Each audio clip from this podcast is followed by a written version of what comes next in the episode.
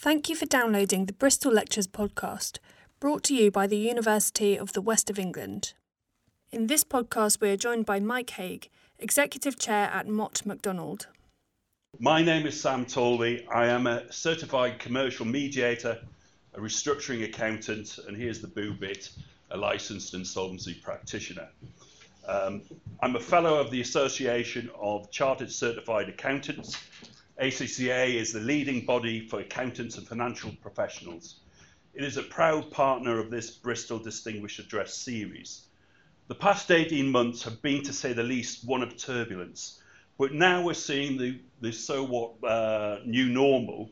Um, tonight's event it, it is really timely. Um, I would like to say that recovery is never a linear process. ACCA's own quarterly global economics conditions survey points to this fact. There are dips and troughs, and the indicators fluctuate. So, how do we ensure a stable recovery? It's a big question to pose, and the answers are dependent on so many factors, including economic confidence. To be confident, policymakers and organisations of all sizes have to be better attuned to potential risks that are on the horizon. COVID 19 has taught us that we have to be ready for the black swan events and the grey rhino risks that we are aware of but choose to ignore. We have to be better able to assess the trends ahead that will impact on how we live and work today and tomorrow. That's why our theme tonight is incredibly timely. Recovery from the global pandemic, the impact of accelerated megatrends. To help us better understand the landscape ahead, I'm delighted to introduce our speaker, Mike Haigh, Chair, Executive Chair of Mott MacDonald. Mott MacDonald is a leading global engineering, management and development consultancy, operating in over 100 countries with some 16,000 employees. Mike is a fellow of the Institution of Civil Engineers, a former chair of the UK Association for Consultancy and Engineering, and a member of both the World Economic Forum's Net Zero Carbon Cities Steering Board and the Alliance of CEO Climate Leaders. Mike has extensive experience of working and living in many countries, making him a proactive campaigner for a more integrated infrastructure industry underpinned by a diverse, inclusive, and digitally enabled workforce. The Women's Business Council and Management Today has twice voted Mike as one of 30 agents of change for his efforts in tackling gender inequality in the workplace. Please, would you welcome Mike?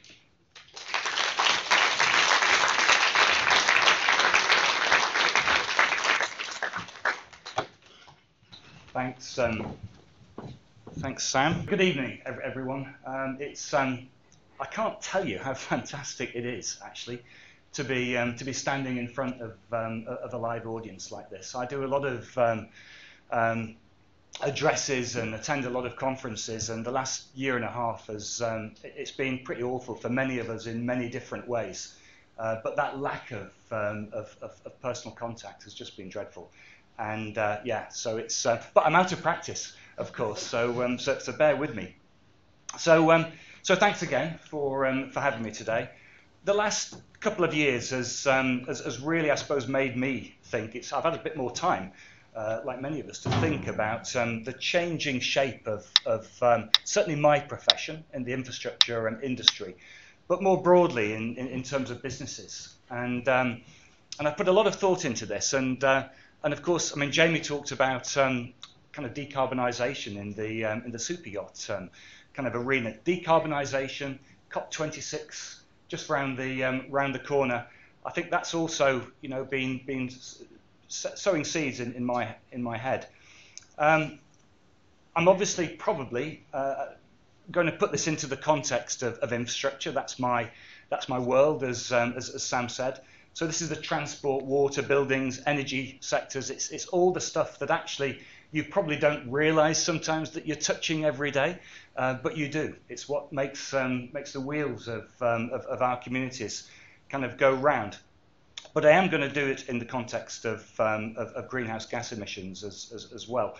And remembering that um, the infrastructure industry, even though infrastructure is something that, that we use every day, it's, it's, it's critical to us, it's critical to our communities, it is responsible for more than 50% of the greenhouse gas emissions in the, um, in, in, in, the world. So what am I going to do? I'm going to take a bit of a short look at, um, at history. I think it's useful sometimes to look back and, um, and, and, see if there's anything that we can learn from history. Um, I'm going to talk about today's megatrends, what I think are the megatrends and how they're affecting business and, um, and us as individuals. And, um, and then I'm going to try and give my thoughts about um, what, what we can all do, either as businesses, some practical things that we can all do as businesses or as individuals to cope better with those megatrends. Um, Sam's kind of explained already what um, what Mott MacDonald does. I guess what what isn't so clear, we've been doing it for 150 years.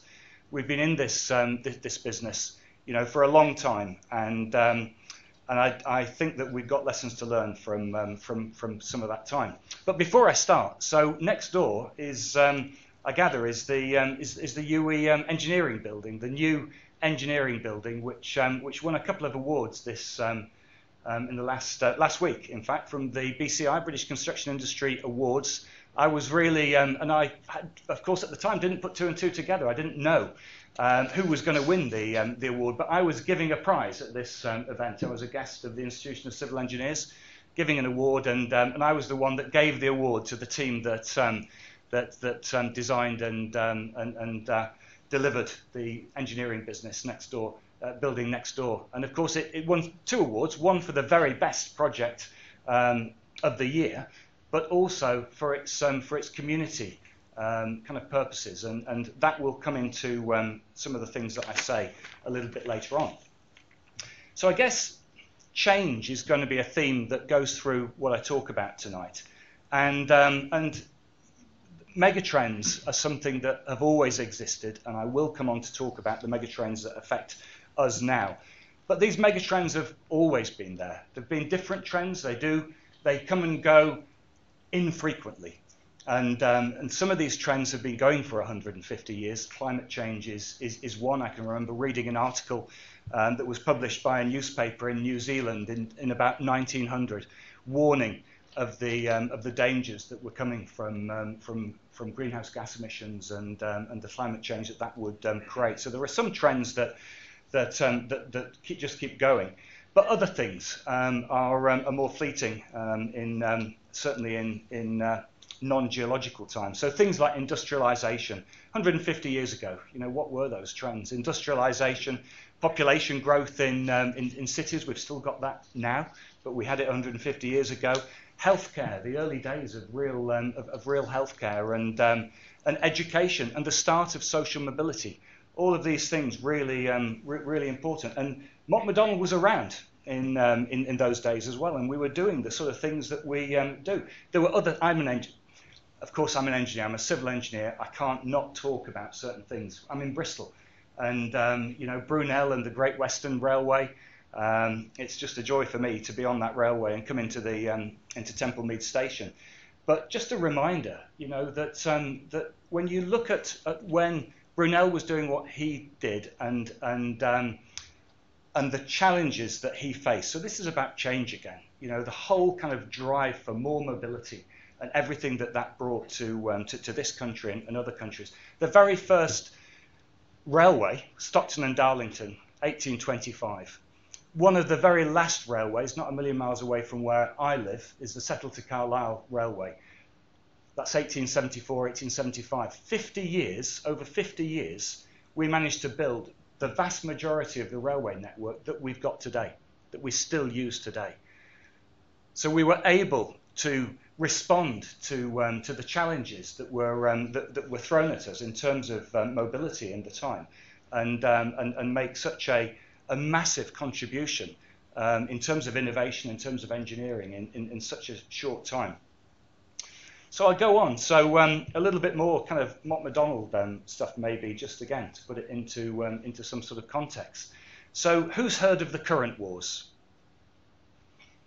I know, I know there are some engineers in this, in this room, and someone will have heard of the current wars. There's someone putting his hand up, um, up, up, there.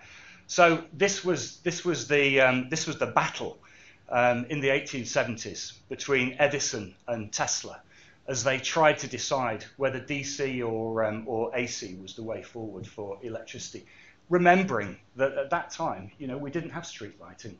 We'd built all these railways, but we didn't have um, e- electricity.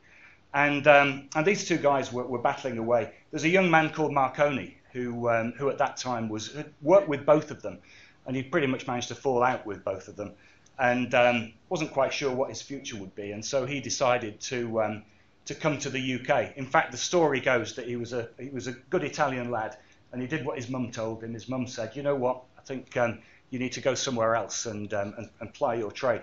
So he turned up in in Southampton with, um, with his bags full of kit, all these wires and um, transformers and, um, and, and, you name it. And of course, the um, customs guys at the time didn't know what on earth to do with, um, with, with, this. So they called on the General Post Office at the time, the chief engineer, a guy called William Preece, Sir William Preece, who, um, who came down and, and reassured everyone that this guy wasn't going to blow up the nation. He was here to do good things in terms of telecommunications, in terms of electricity long story short, William Preece went on to um, be one of the very first founders of, of Mott MacDonald, and um, and he's certainly someone that I look to as a as a pioneer. He was very involved. He was the the person responsible for the very first street lighting in um, in, in London back in the 1880s, and um, and he was the person that gave Vic, Queen Victoria a telephone for the very first time.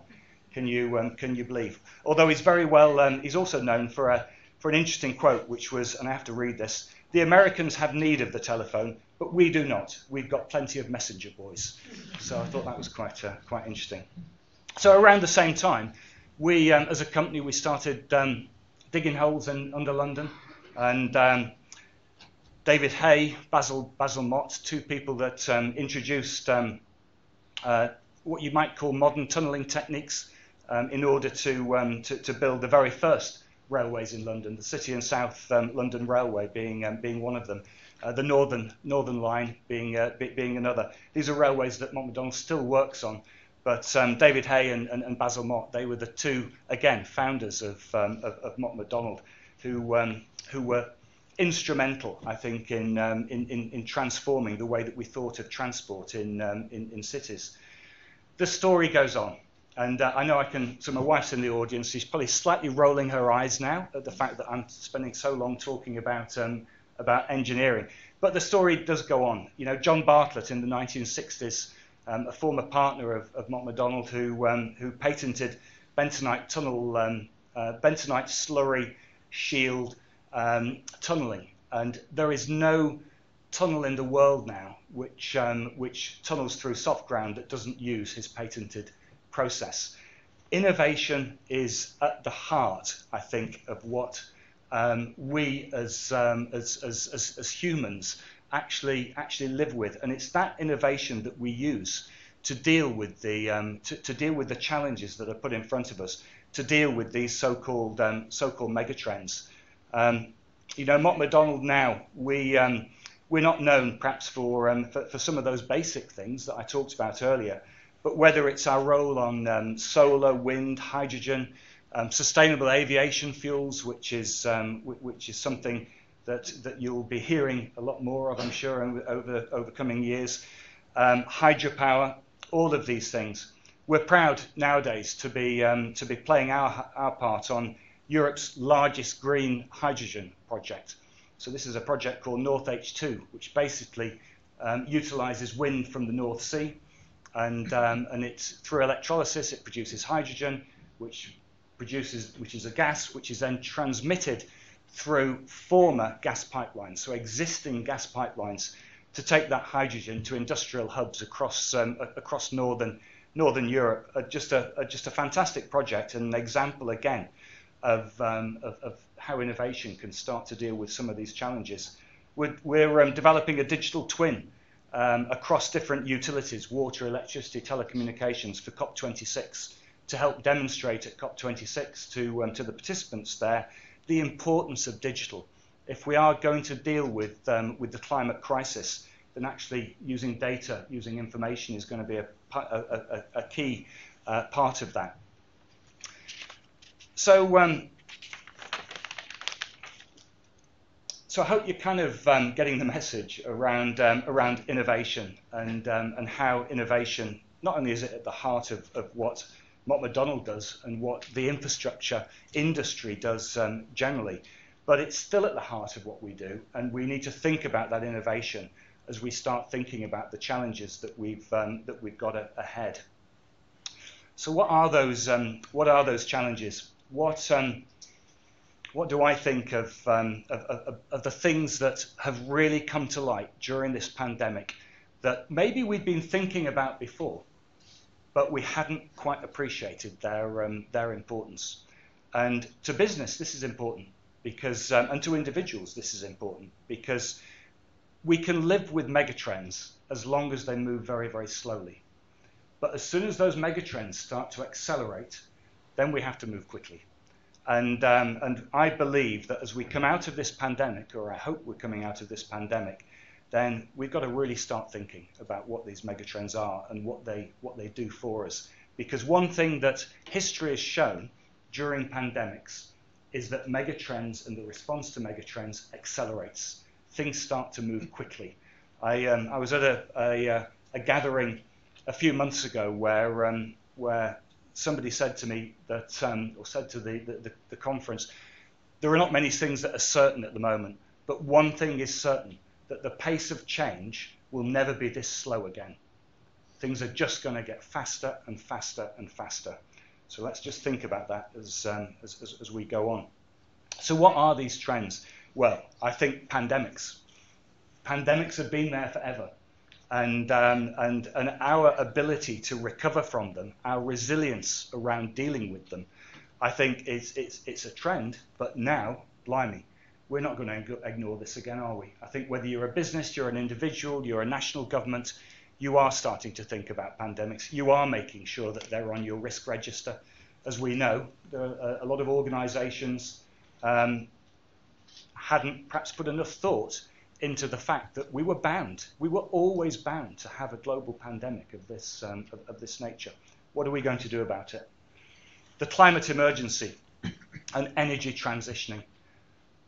We've been talking about climate emergency, as I said before. This has been around for 100 years and, um, and, and, and, more.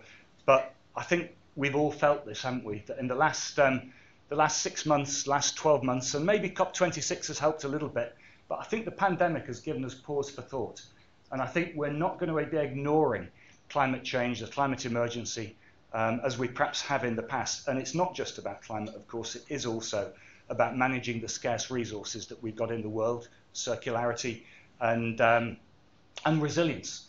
Around the world, we see more and more the floods, the wildfires, and so on that, that we have to deal with if we're going to um, protect the communities that we, um, that, that we all live in. Shifting global dynamics. Again, you know, this is something that's, um, that, that's not new, um, but I think we're seeing some, some interesting shifts at the moment uh, not the least of which is, um, is, is, the relationships between uh, countries like um, Australia, the UK, uh, the US, and, um, and, and, China. And finally, and something that I think um, really sits as a foundation in, in, in terms of how we deal with all of these things, the pace and the scale of digitalization, how we use, how we use data. All of these things, I think, are they're clearly real, and they're clearly things that we have to um, take into account.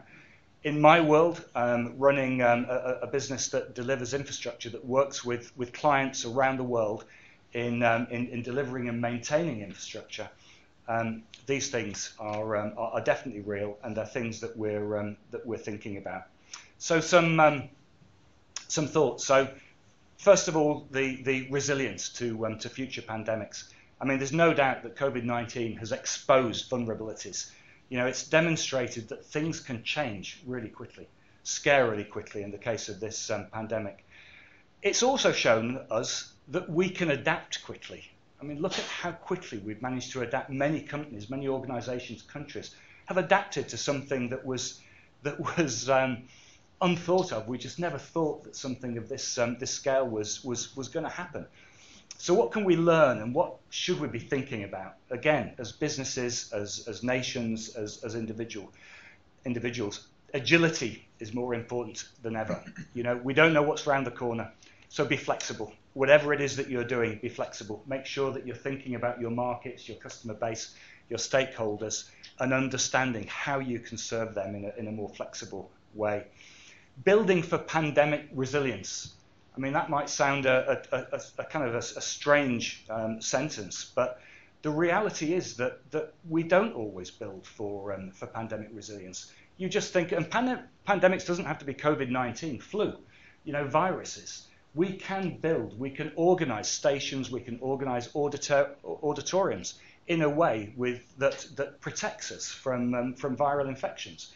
I mean, we call it infrastructure epidemiology but that's sort of really taking epidemiology and mixing it with knowledge of buildings and infrastructure in order to create safer, um, safer environments. We're doing this now with, um, the, in the, with, the, with our work with um, JFK Airport in, um, in, in New York, where thinking in terms of how people move, not just in terms of the efficiency of how they move, but actually also in terms of, um, of their um, potential for the potential for viruses to, to spread. I think we have to keep an eye on, um, on funding methods and, and how things are going to be um, funded. I, I, think things will change. I think we'll see uh, emergence, uh, emergence of, um, of, of, of, different funding um, methodologies. You'll have heard in this country about, about sort of green financing. Um, that's obviously very related to, um, uh, to climate change, but nevertheless. And of course, economies need building need rebuilding. Large scale infrastructure is, is something that most governments around the world use to, um, to actually fuel economies, to get money into people's, um, in, into people's pockets. But how do you do that and incorporate build back greener, build back better? Sometimes building nothing might be the greener um, alternative. So creating more for less, in, in, in other words. And, um, and I guess more prioritization. I think we, we as the public will be being looked to much more to try and help um, governments, help, help my clients um, really, really understand what it is that we need, what it is that we, we want, but maybe need more than, um, more than want. So that's, um, that's the response to, um, to pandemics. Climate emergency and energy transitioning. Um, I guess this all needs no introduction. Hopefully, all of us are bought into the fact that something has to change, something has to be done. Um, we've all seen and heard the rhetoric from our governments. We've, um, we've, we've heard the, the, fantastic commitments that are being made around um, being net zero by 2050 or whatever that, um, that might be. But, you know, what are the actual actions? Time is running out. Um, so, certainly, as businesses again, in my um, industry shifting to low, low carbon energy sources for operation of infrastructure. This is going to be real. Uh, it's going to require behavior changes as well, because I don't think we're going to be able to just do what we always did be before. I think we're going to see people shifting to carbon and circularity as key measures as they're, as they're um, procuring um, services. Um, but it's not just procuring services, it's procuring greens. You know, people are going to want to know that, there's a, that there are credentials, carbon credentials, around, um, around what's being offered. Um, we're going to see, definitely see a move to no build or, um, or reduced build constructions solutions, where um, I think the days of, of um, ripping down perfectly good buildings and replacing it with a spanking new building when the perfectly good building that you had before already had the embedded carbon in it. it was, the job was already done with carbon. Why would you why would you do that? And we are going to see absolutely the emergence of new technologies in um, in things like um, sustainable aviation aviation fuels. I um, so I was speaking this morning at a um, at, at, a conference early this morning in Australia, and um, of course I was here, and um, and this was this was net zero. This was the pathway to um, to, to, net zero, and um, and so I'm only saying that because I could probably speak for hours on, on this subject. So I'm going to move on from um, from from carbon and, and climate climate change, but just remember that any business, and I, and it's great that Jamie, you were looking at this in, in, in terms of your your ideas, any business. Forget climate change at your peril. Um, it has to be part of the, um, the, the, future going forward. And then, next one is um, social impact and inclusion in response to um, inequality.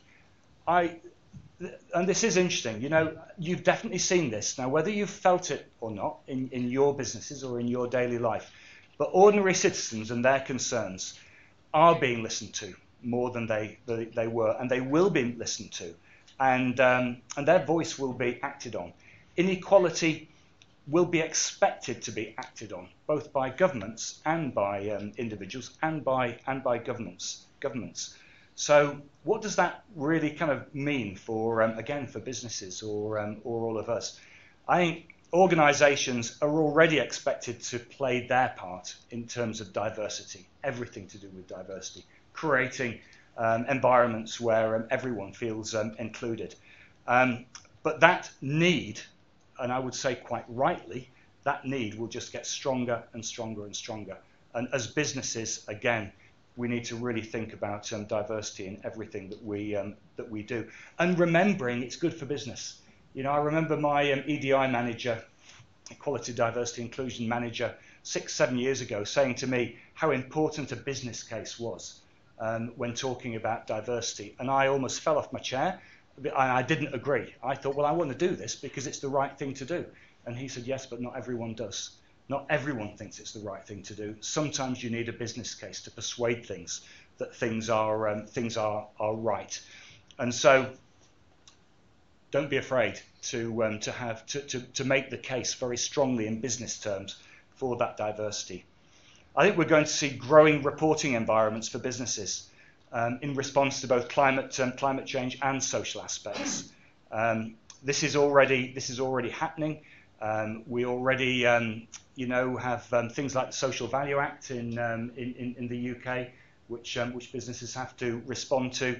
But um, I would like to see that we, all of us, start to move quicker than necessarily policy or acts of parliament, and we, and we actually start to think of creating social outcomes in the things that we do, whatever the business is, creating social outcomes that go beyond just obeying the rules and, and move to transformation. In the infrastructure industry around the world, we spend trillions of dollars, trillions of pounds every year on infrastructure. Why wouldn't you just work a little bit harder to make sure that the projects that you're dealing with create transformational social outcomes? This doesn't cost money. The money is already there. It's about how you choose to, um, to spend it. I think we're also going to see people looking to businesses to deliver some of the things that I'm talking about, as opposed to governments. And um, I think that's going to put a, a, a, a real um, responsibility on all of us to really understand what that means and to spend our budgets wisely, to spend our hard earned cash wisely. I think embedding social outcomes in, um, in, in, in, a business is, is going to be part of the, the future. Um, whether you're a manufacturer, whether you're a provider of, um, of infrastructure, I think you know uh, the public will be looking to understand just what part you play in, um, in creating those better um, outcomes. And then um, underpinning all of this, I think, is the pace and scale of, um, of, of digitalization and, and, and data. There is no question that data and information will be more freely used in everything that we um, that we do. You know, the digital tools, AI learning, machine AI, machine learning, you know, we'd call it augmented delivery. They're all they're all getting commonplace already, and um, and the value of that data is is really going to start to be um, un- understood. I think. Um, I can't remember. I was talking to someone upstairs earlier, and I've just um, I've just hit the sort of slightly dodgy landmark of um, having been in this profession for 40 years. And, um, and I wrote a little bit of um, a, a, bit of a piece that um, ended up on LinkedIn and various other uh, platforms talking about this, my story over, um, over 40 years. And when I started work our, uh, in our office, we had a, a room about this size with a computer in. And I think we had two terminals somewhere else in the building. And, um, and that was it. That was our, that was, that was computing. I still have a slide rule, six-figure tables. We've got mathematicians in the audience, I know, six-figure tables, seven-figure tables, and um, and drawing boards and, and, and so on. But you know what? My career, things changed. We got desktops, we got laptops, uh, we started using spreadsheets, we started using two-dimensional uh, computer-aided uh, design, but all of that took 25 years. That, that change in technology took 25 years, and it was, it was re- and it's revolutionized what we do, but it still took 25 years. You move on from, um, from that 2D computer-aided um, drafting that we, um, that we use to look at what we do today, where we compute, where we pretty much do all of the design work using, using mod- digital models. Everything's done with a model. There's no drawing with a pencil. It's all digital models. The designs are done within that model. But these models are not three-dimensional. They're four, five, six-dimensional models, which, which taking into account cost, taking into account programming, uh, scheduling, taking into account carbon, and then being used for the lifetime asset management of that, of that piece, of, um, piece of engineering, whatever it is, a digital twin, we would, um, we, we would call it. That's all happened really quickly. It's only 10 years ago that we started to talk about three-dimensional uh, modeling, three-dimensional design. And from going from three-dimensional drafting to, um, to having digital twins of the infrastructure that we, um, that we all live with has taken 10 years. And it's getting quicker, which was my point um, earlier about the, um, about the pace of change. So we are going to be using digital technology um, more and more, whether we like it or, or not in the infrastructure world, digital twins are going to be commonplace. So when a client decides to build a, a metro um, or a, um, I was going to say a power station, but that's, um, that's uh, I shan't pay. So, so let, let me say a, a, a solar array. Um, they will, they won't be, they won't just be designing it. They won't just be purchasing a design and then purchasing someone to, um, to, to go and build it. They're going to be commissioning a digital and a physical asset at the same time. And that's a, that's a revolution in the way that we um, think about things. But those digital assets, by really understanding the way that thing, something works, because we have so much information, so much data about it, it also enables us to, to move towards those reduced um, construction or no construction solutions because we really understand how something works. We understand how people move. You know, we, um, we, we can just do amazing things now with data. We can, we can track mobile phones as a way of working out how people are actually using a piece of infrastructure. So you don't just design a piece of infrastructure based on what you think might happen. You can design that infrastructure on what exactly happens. And sometimes that changes your, um, changes your, your, your view. I think, um, again, in terms of businesses, um, in terms of, certainly in terms of young people going out into um, into the various professions um, nowadays, I think digital skills are, um, and maybe this is stating the obvious, but digital skills are going to be absolutely critical. As a business, I think you're going to be measured more and more. We're going to be measured more and more by our clients in terms of the digital innovation that we can bring to whatever solution that the um, that, that particular client is, um, is is looking for. I think that when it comes to um, decarbonisation and, and, and really working out how um, this country, any country, can, can decarbonise. You, um, we, we, it, it is impossible to produce enough green energy to, um, to, to, certainly in the next 10 years with the technology that we've got, to do everything that we, that we need to do. We have to find ways of, of working, of moving, of, um, of, of producing, of manufacturing more efficiently. And we'll do that with data and we'll do that with, with digital twins. So there you go. Those were a, few of my um, thoughts, just quickly looking at my watch. A few of my thoughts. I think um, things are moving, moving fast. I think, you know, hopefully you'll, you'll kind of get that what I was describing to start with around um, infrastructure 150 years ago, you know, what, what some of those stories demonstrated is that people did amazing things in order to respond to the trends, to the, to the challenges that they were facing um, in, in those times. And I think that we can do the same, uh, whether it's as businesses or as um, individuals. I think we don't need to be scared. Maybe we should be a little bit scared when it comes to climate change, for sure. But You know, generally speaking, around these mega changes, we don't need to be too scared. We can address these um, th- these challenges. We've got so many of the things already um, that we need to do to, to embrace these challenges as, as opportunities. You know, I've, I've got a colleague that loves to say that we, we can solve today's problems with, with today's technology. And that's so true, especially if you take into account our ability to change people's behaviors. So I think, um, I guess, look, the one thing that I would say that, um, that isn't always quite so clear is the social outcomes side of things. I do think that looking at social outcomes, again, not in terms of compliance, but a way to use your businesses, um, in my case, infrastructure, to transform communities, I think is a message that I would like to, um, to, to leave behind. I think I'd also like to say we need to have a voice as individuals or as an, an, industry. You know, many of these solutions, many of the many of the challenges I've talked about, opportunities, we can we can deal with them but some of them need policy change. And certainly when you come into um, talk about climate change, we need a voice. We need to be loud. We need um, our governments to, um, to, to listen to us.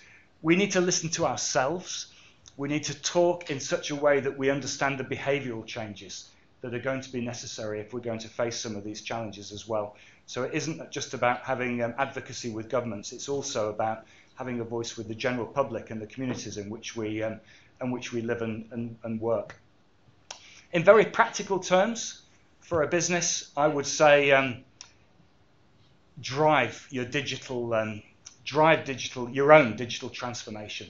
I mean, drive it and then drive it again.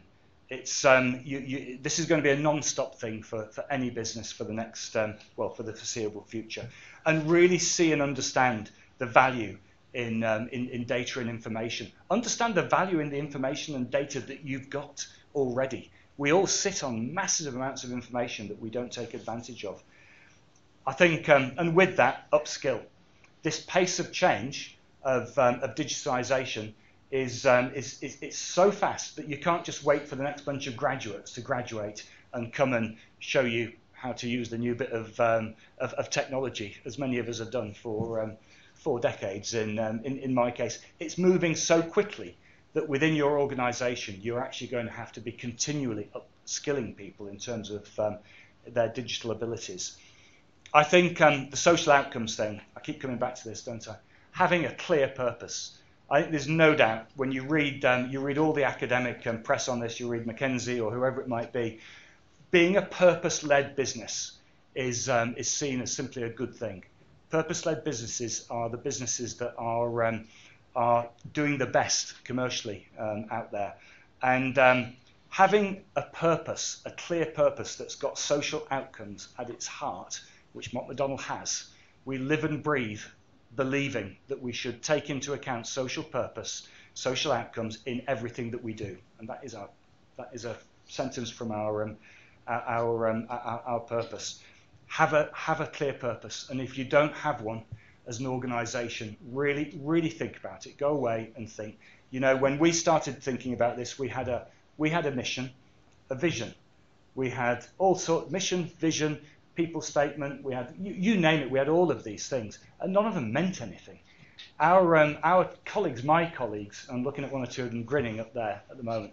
You know, our colleagues, they knew why they were waking up in the morning and coming into work because they were passionate about what they did, but we didn't articulate it. We didn't sell it to that next generation of um, employees. So have a clear purpose, articulate why you exist and why people should come and, um, and, and, and, join you. I think um, I mentioned diversity. I think diversity has to be at the heart of everything that we do. Um, the reality is that diverse teams are more productive, they're, um, they're, they're more innovative, uh, diverse thinking of people with different minds that think in different ways it makes a difference. It's not just about visible diversity. This is about diversity in all its um, shapes and, and, and paths. Be clear about your road to net zero. Be clear about what your contribution is going to be. Um, whether it's um, through carbon neutrality, which is what Mott MacDonald did, we chose to become carbon neutral. We are carbon neutral. Um, we did that with a very clear path, not to neutrality, but to ultimate net zero um, status. Uh, but along the way, we've become carbon neutral. And again, I can talk for hours about that, but I won't. i have got to keep going. So um, I think around our world, governments are talking, and certainly in the UK, uh, government cities are talking about build back better, build back greener. Well, I do, I really do believe that we can all play our part in this, whatever we do as individuals, as, as businesses, um, certainly those of us working in the um, infrastructure sector, we can all play our part in this. But we've got to embrace change. And, um, and just remember, you know, what those people did in the past. Just remember the Marconis of the world, the Sir William Preece. You know, they embraced change and they made a, a real difference. And I really hope that, um, that those of you that, that, that, lead businesses, certainly people like myself in, um, in the infrastructure world, that in 150 years' time, people will look back at us and say, blimey, didn't they embrace change? Didn't they see that as an opportunity and didn't they make a difference? Thanks.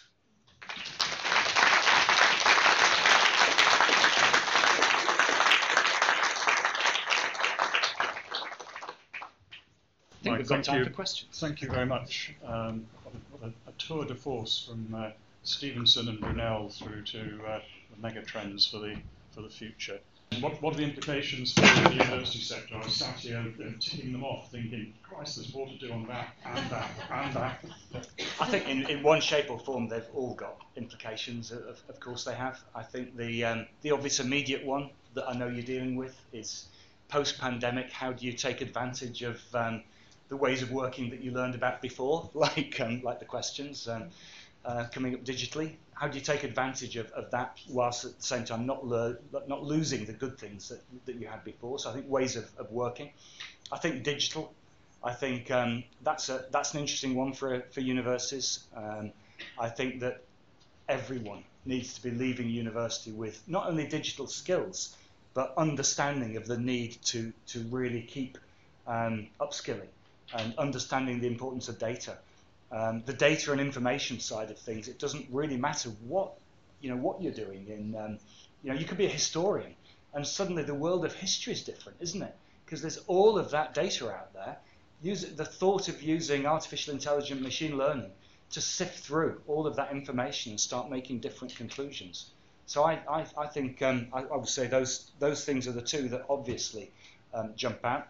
I think um, net zero so as a, as a, as a business, um, I think net zero, you, I think your students are going to expect to see a clear plan towards net zero or carbon neutrality uh, uh, along the way. I think of a as, as a um, as a oh blimey, I've forgotten the expression for it now, but universities are now considered to be of a su- sufficient size that you, your reporting requirements are going to um, are going to in, in increase in terms of your annual accounts and the um, and, and the like and that will require re- reporting on, um, on, on, certain of your commitments around net zero, um, having a net zero plan or a climate plan, things like that. So that's, that's definitely going to apply. Everything I talked about is going to apply in one, in one shape or another. That's, that's what I was afraid of.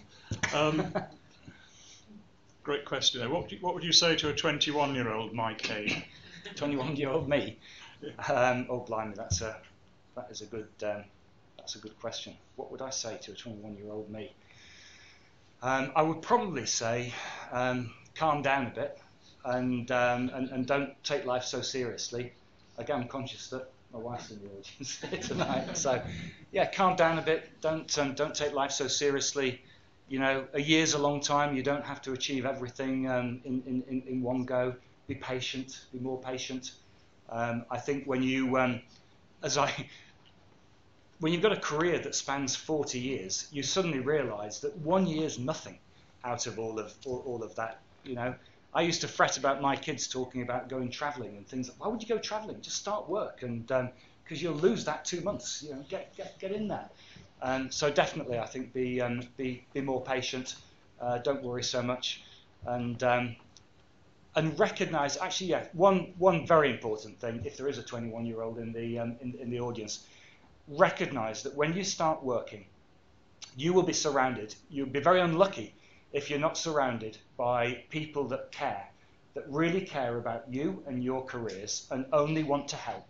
And you will probably find yourself in positions where you think You can't ask for help because that shows weakness. Um, so you're going to do it yourself. And but never underestimate how older people actually just want to help you and, um, and, and support you. So yeah, remember that. Great, thanks. Um, just one thing I did forget earlier, if you want to tweet about the event and tell others what a fantastic time you're having here with us and with, with Mike, the hashtag was uh, hashtag Bristol Lectures with a capital L for lectures, all one word. I get that right. Sorry, I'll get, I'll get told off later if I missed out that bit. But, uh, so other than climate change, uh, biggest threat to new businesses um, on a 10-year time horizon? You could repeat your whole lecture, couldn't you? Yeah, it's, it's What, what one thing to, would you um, pick out? It's um, so big, biggest threat I think is is not grasping the digital transformation. Um, I, I think that um, there are so many examples already. I think of, of, of businesses that that haven't, you know, discovered online shopping in, in the commercial uh, area or whatever it might be. So many examples already of, of, of where if you don't sort of embrace digital, then you um, th- then you'll you'll die. Um, I think um, so. I think the biggest threat is is is digital. But I would just, if I may, answer a slightly different question as well. Biggest opportunity, I think, is embracing social outcomes, is embracing the fact that customers more and more are going to want to see not only what you do in terms of the little product that they're buying, but where it came from and how it was produced, and um, and, and how authentic you are as an organisation in, in, in creating it, what you're doing to support the communities in which you're producing this um, this this thing. Biggest biggest opportunity, social outcomes. And you, you sort of touched on, on AI. You said talked a lot about big data, perhaps not so much the analytics. And uh, AI can get a, a bad name as well as a, as a, a good name, algorithms that, uh, that don't end up with social good coming at the end of them. But what, uh, how, do- how do you see AI changing, uh, changing the world for the better or potentially for the worse? I, I think um, I, I think certainly in our industry, you know, I, I see a lot more caution probably around um, around artificial intelligence. I know this is a slight tangent, but I don't know if anyone saw the um, um, saw the the, the um, article in the papers the other day about uh, number plate recognition. Did anyone see that? You know, I mean that's just a classic, isn't it? Where you can get a ticket for um, for driving in a bus lane when it was actually a person walking down the bus lane with a T-shirt that had written on it something that looked a little bit like your number plate. You know, so that's obviously number plate recognition um, gone, gone wrong. So I think so. I think what we'll see is a lot more care around um, around artificial intelligence, but it's not going to go away. I think that happened in Bath as well. I was expecting the, the woman with the sweater to emerge as a, a sort of celebrity any any moment now. But, uh, um, leadership on road and air transport to achieve net zero. Who's going to who's going to do it for the transport sector? Can you see leaders starting to emerge? Or, I think there are there's there's a lot of a lot of leadership, I would say, going on in, in, in that area. There are there are lots of um, in, in our transport world. Um, there are two or three organisations, I would say, particularly that are really um, trying to grapple with with some of the issues around things like um, sustainable aviation fuel and other ways of um, of, of, of, of, other other methods of mobility. Um, I think um, I think the private sector is, is certainly starting to um, to to uh, to mobilise in, in, in this area. I was reading something the other day about the number of, of organisations that have now got prototypes of um, of effectively drones, large drones that that carry people, carry people or freight, and um, and the role that those drones could play in um, in short distance or medium distance travel. And of course, then there's the, the hybrid between a drone and an aeroplane, um, which effectively can do the middle distances. Um, and these are all electric, of course. This is not using sustainable aviation fuel, it's using um, electricity. So I guess there's a whole thing, and, and of course, your, your own, our own Professor Glenn Lyons will have a, uh, wherever he is, I can't see, there he is, um, will have a view on this and, and be much more knowledgeable than, um, th- than me. But I think sometimes it's important not to not to look at, at the challenge that you've got today and think, right, what are we going to do to solve that? If you look at aviation, you look at the way that we travel by air or travel by air, you look at that and you think, well, what's the solution? Well, it has to be sustainable aviation mm-hmm. fuels, some way of, of using a plant-based uh, fuel, which is still not perfect because it still, you know, it, it, it still creates um, carbon. Um, but actually, the way to look at it is, well, what are people trying to do in terms of travel? What, what's the behaviour thing about travel? You know, you don't have to fly everywhere. You don't certainly don't have to fly between Glasgow and um, and, and, and, London. You can travel by train, and um, so I think there's a whole thing about changing people's behaviours and using different types of um, of, um, of, of, um, of air travel. And I think one, thing the pandemic, which you, you mentioned in the talk, has done is it, it has changed behaviour. And the, the, interesting thing is how far it just changes back. I think uh, we've all seen with. Uh, I was going to, one question I was going to ask is, uh, I'll come to that in a second. That's too big a question. I'll give you time to think about that one. I'm just wondering what what Mott are doing with their, their office space. Uh, it's a question I always like to ask sort of big and important businesses. But uh, have you gone back to, or are you going back to old ways of working, or is it uh, is there a permanent change now in the way you use your, your physical space and your and your people use that physical space? It's a sort of big question if you um, if you look at the big picture of, of, of that. You know, we um, we for a number of years now we've been moving our offices into central locations so that people can use public transport and so on. So there's a whole carbon angle to um, to, to, our offices.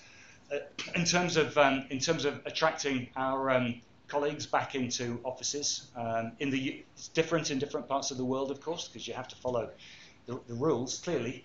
But, um, but we, we believe strongly that we need to learn the lessons from um, the good things that we've learned over and over the COVID period. But we also remember to need to remember the good things that we we had before. So we think there's going to be a mixture. Um, we're um, we're currently encouraging our, our colleagues to come into the office eight days a month and um, so approximately two days a week with a lot of agility. So we believe in a much more agile approach. We don't want to sort of say, right, you come in on Tuesday, you come in on a Wednesday. We, um, we want people to be talking to their, their fellow team members because most of what we do is in teams. We work in teams. So we want people to be talking to their project managers, their team leaders, talking to the others in their teams, and, um, and working out what, what, what suits them. Um, I, I think we would say there's no there's little point in someone commuting for two hours to go into an office to sit in a corner with a laptop and not talk to anyone all day, work on the laptop, and then commute for two hours on the way home. So that's why the communication, I think, is important. Working with your team to figure out how we're going to use that time when we're together. So thinking much more collaboratively, thinking of, of the workplace as a place where we talk to people and, um, and we collaborate with, um, with, with each other. And that's difficult to do if you just say come in on Tuesday and not Wednesday. So we've we've got this um, this this yeah real um, um, agile agile approach, and we've got clear policies and things around that. That's great. And has that given you time to think about the company's I don't have to think ultimate purpose? I don't have to think about it. In fact, I could I point to any one of my colleagues here, and they could answer the um, the, the, the, question. I mean, our the first line of our purpose is to improve society by considering social outcomes in everything we do, relentlessly focusing on digital innovation and excellence. And, um, and that's us, because all we can do, we've got digital innovation and excellence. You know, that's we're technical people, broadly speaking, we're professional technical people, and um, and so, you know, we, we just need to use all of that skill that we can do to create something that is wanted by the communities in which we um, in, in, which we work. So improving society, you know, by considering social outcomes and everything that we do, and that's the tricky bit because um, you know in, we we can. Um, different people have got a different view on, on improving society. You can build a metro, you can build a bus lane, lane and it makes life easier for some people. And, and we can do that with the digital tools that we've got and the, and the, and the clever engineering that we, um, that we can do. But as we're doing it, we have to think about social outcomes in everything that we do, any project. Even if a client doesn't want us to think about those social outcomes, you know, what we would say is that, and, and our, our colleagues understand this, take a step back and look at what this project means in terms of its accessibility, in terms of, you know, whatever it might be. Really understand it. Understand it in terms of carbon. Measure the carbon impact of the project, even if no one wants to know. So for, for me, that's our, um, that's our I was wondering if one of your colleagues that uh, put that question up there. But, three, you get the other three Well, testing me. Testing me. testing you, yeah. Um, what I've wondered, certainly wondered about, um, can current infrastructure, is that a pun? Um, can, can infrastructure accommodate the boom in electric cars in the coming years? Well, I think probably current infrastructure would be a bit of a challenge because we've only got eight, eight charging points in the business school car park that some of you will have arrived in. But uh, what's, what's your take on the infrastructure needed for the electric vehicle boom?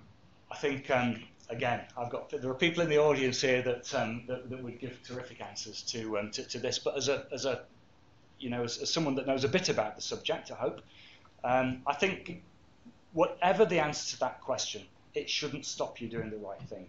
We have to decarbonise travel, and therefore we should be buying electric vehicles or hybrid vehicles or um, uh, plug-in um, electric vehicles, plug-in hybrids. So I, I, let's not worry about whether or not the world can cope with the with the electricity demand to start with. I think let's create the demand um, first of all. So I think that's that's important.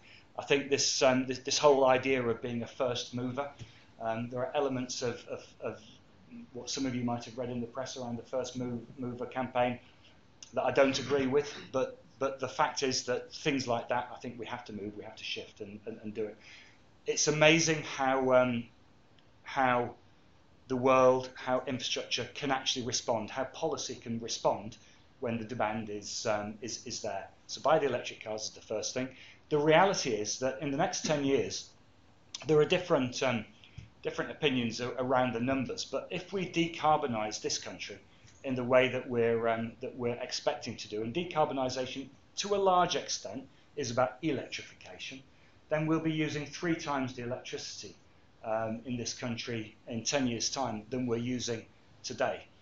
That's not an issue with necessarily producing that electricity. We can produce more renewable electricity. That's, um, that, that, that's possible. But the issue is how do we then move that electricity around? And then this whole different, then we do, then it's not necessarily about the current um, infrastructure. What about new infrastructure? So we've just opened a, um, a, a, new, um, or Leeds City Council have just opened a new park and ride in, um, in, in, Leeds, which, um, which has got a lot of covered areas and it's full of solar panels. And something like two thirds of the parking spots have got um, charging points. And, and of course, what the people, what people are expected to do is, is, yes, drive their electric cars from home to this location plug in, charge up. They'll be charging up with electricity that's being generated on the spot.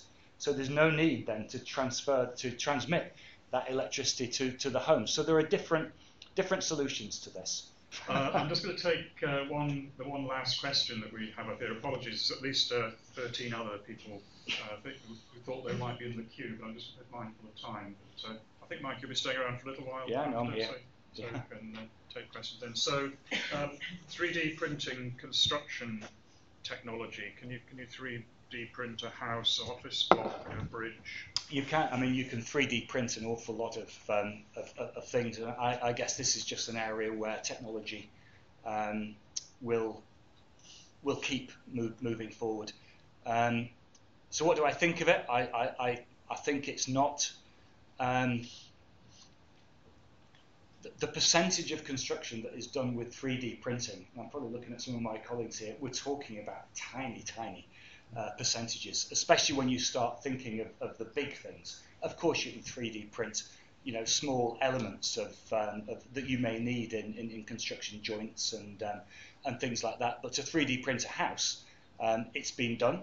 The Chinese have been very um, have been very active in, um, in, in, in 3D printing effectively with um, with different types of, of materials, but including fiber reinforced concrete and, um, and, and, and, the like. So I've got no doubt that it will, um, it will continue. I've got no doubt that we will be, and this is the interesting thing about the world we live in, I've got no doubt that we will be constructing things in 10 years' time in a way that we don't even envisage today. I think things are moving um, so fast. So, yes, I think 3D printing has probably got a place, but I also suspect that there might be other things that, um, that, that, that, that, come quicker. I think, you know, we would, we would probably talk more about, about what you might call build off site. Um, so I think in, in the construction world, we still have a lot that we can do in understanding how you can um, construct things, not on the ground, um, in the place where the ultimate object is going to be, but you construct it somewhere else in the safety and the and the closed environment of a factory, and you effectively modular construction. Um, you see it a little bit like you know some of you might stay in hotels, Jurys Inn, places like um, like that. A lot of their bathrooms will be produced in, as a modular thing in a factory, put on the back of a wagon and um, and, and sort of hoisted up and put into um, in, into position, and then the plumbing, electrics kind of connected. That's a that's a normal thing, but we don't do it so much with um, stations and, and, and the like. And you know, this is another thing where I think I think the um, the pressures that will come from decarbonisation, decarbonising the um, infrastructure, will it'll play a part in this because suddenly I think we're going to be thinking about the real advantages of not only designing something and building it once, but design it and build it 500 times, and each time it gets a bit better and a bit more efficient, so that you're actually using the least number of um, um, materials and um, and you're you're building it in the most efficient sort of way. So I think there'll be other things apart from 3D printing. Mike, thank, thank you. you. very much indeed. No, well, thank you, and thank you all for coming. For more information about the Bristol Lectures series, including other podcasts from the series, visit uwe.ac.uk slash Bristol Lectures or follow hashtag Bristol Lectures.